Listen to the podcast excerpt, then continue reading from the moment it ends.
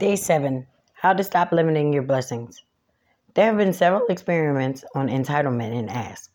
To turn, it turns out that people set their price anchors around the history and their ask around their self worth.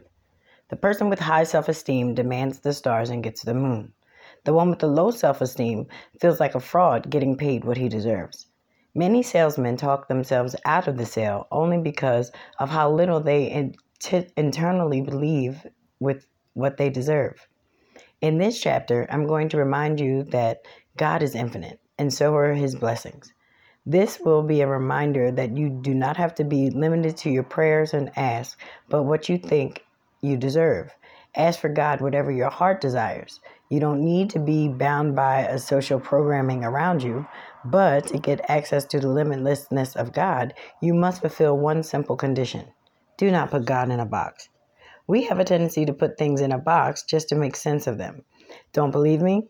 Okay, tell me who Michael Jackson was. A singer, you'd likely say.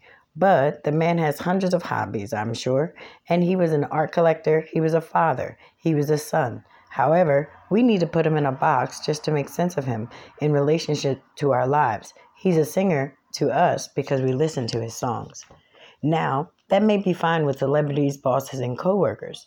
However, when we put God in a box, we fail to give him the priority that is his right. Most of us put God in a box of worship and keep his separate from everyday areas of our lives. Some of us even limit his blessings to a particular faith or even a denomination within a religion. God is limitless. His love is not bound by your opinion. You cannot think, believe, and or act a way that would change God's love for you. Humans are not powerful enough to affect God. God is loving, and that will not change. You can extend God's love to a fellow Muslim, Hindu, or Sikh because their position does not make God any less loving. When you stand by this idea, you tell your subconscious that God is infinite, and doing this on a regular basis raises your sense of what you ask of God and what you expect from Him. Let today be a day where you accept God without limits and decide to let go of any prejudices that may have limited your ability to serve Him or extend His love. Write down 10 ways in which you have imposed some limitations on your opinion of God. Once you've listed these, write them, write what you can do to correct this.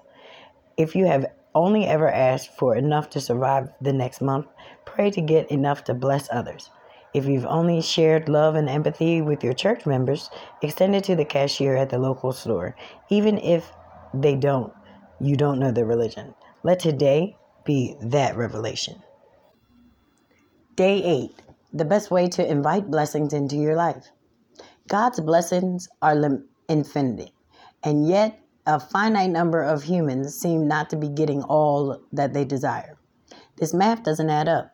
I have high hope for the future and believe there shall be a time where we all will have all that we desire, and the planet will be engulfed with gratitude and positivity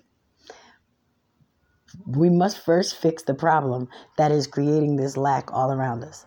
This is not a problem on God's end. There will never be a problem on God's side. The issue is that how we ask. We ask from God the same way that we ask from humans. That means we have an upper limited belief in mind when we approach God. Just like a teenager doesn't ask his father for a billion dollars, we don't ask God for a billion dollars. But you can see that the discrepancy that the youth's dad has a limit to how much he can provide. God has infinite treasures, so why is the attitude of asking the same? Let's consider another scenario. You're at a supermarket, you bought a bunch of groceries only to pat your pocket and notice that you didn't bring your wallet along. Fortunately, your best friend is with you, and between asking them for the money or asking a stranger, who would you pick? You'd probably, obviously, ask your best friend. Unfortunately, we treat God the same way. We feel more deserving of a blessing when we worship regularly and don't even dare ask for anything if we have treated God like a stranger in our lives. But remember, worship isn't a favor. If anything, the opportunity to worship is a gift. So ask from God what you want, regardless of whether you have worshiped regularly or skipped the church for the last decade. Don't base your entitlement on your worship. You deserve His blessings, not because of any favor you have done for your church. You deserve God's blessings because you are His child. You can do nothing to change that. Ask God for what you want for yourself and what you want for your friends. Remember that everything is programmed with the same hesitation. You can be the source for many if you simply dare to ask for more, pray for more, and work for more. Embody the blessed life. So when people want the same blessing as you, point to Christ. This will work more than limiting blessings and insisting someone convert because or before you love them. Today is the day you let this expansive right to pray sink in. Write down five of your greatest desires in love. Pen five more desires that have to do with health. And finally, yes, I'm going to go there. Write down your top five money goals. Ask God for each one of them without hesitation. Repeatedly ask till it flows from your tongue as if you're asking for a penny. Remember that as far as God is concerned, giving you a penny more and a billion more are just as effortless. Day 9 Returning to the miracle of the ordinary. Almost all elitisms, racisms, and other isms come from where we place our sense of worth. If we identify with our race so much that we start hating other races, we spread negativity. When we identify with the religion so much that we cannot even have a dialogue with others, we don't believe, we constrain our numbers and in this chapter, I will urge you to return to what you have in common with each other on each human on the planet, and that's the ability to breathe. Breathing is the most ordinary thing in the world because it is what we all can do. But if you pay attention, it is a miracle possible only by God's greatness. It is a God's gift to us, after all. This is also the foundation of my philosophy of the Whosoever Wills. But this isn't about others who can breathe. This is about you. Sit down in a room where you are not likely to be distracted. Close your eyes and start taking deep breaths. With each breath, remind yourself that you are worthy because you embodied the miracle of life. Let go of any associations that you hold on to in order to feel good. Feel worthy, not because of your job title, your income, or your house, Feel worthy not because of your political beliefs or religious ones. Feel worthy because you are human. This is self worth that you cannot lose. What happened when you turn to the ordinary?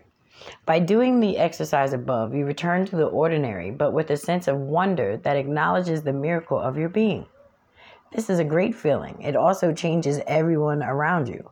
You are no longer in the rat race for acquiring more branded clothes or shiny jewelry to feel accepted or loved. You don't cling to any group or association to feel worthy. You feel good about yourself just because of who you are, and people around you can sense that.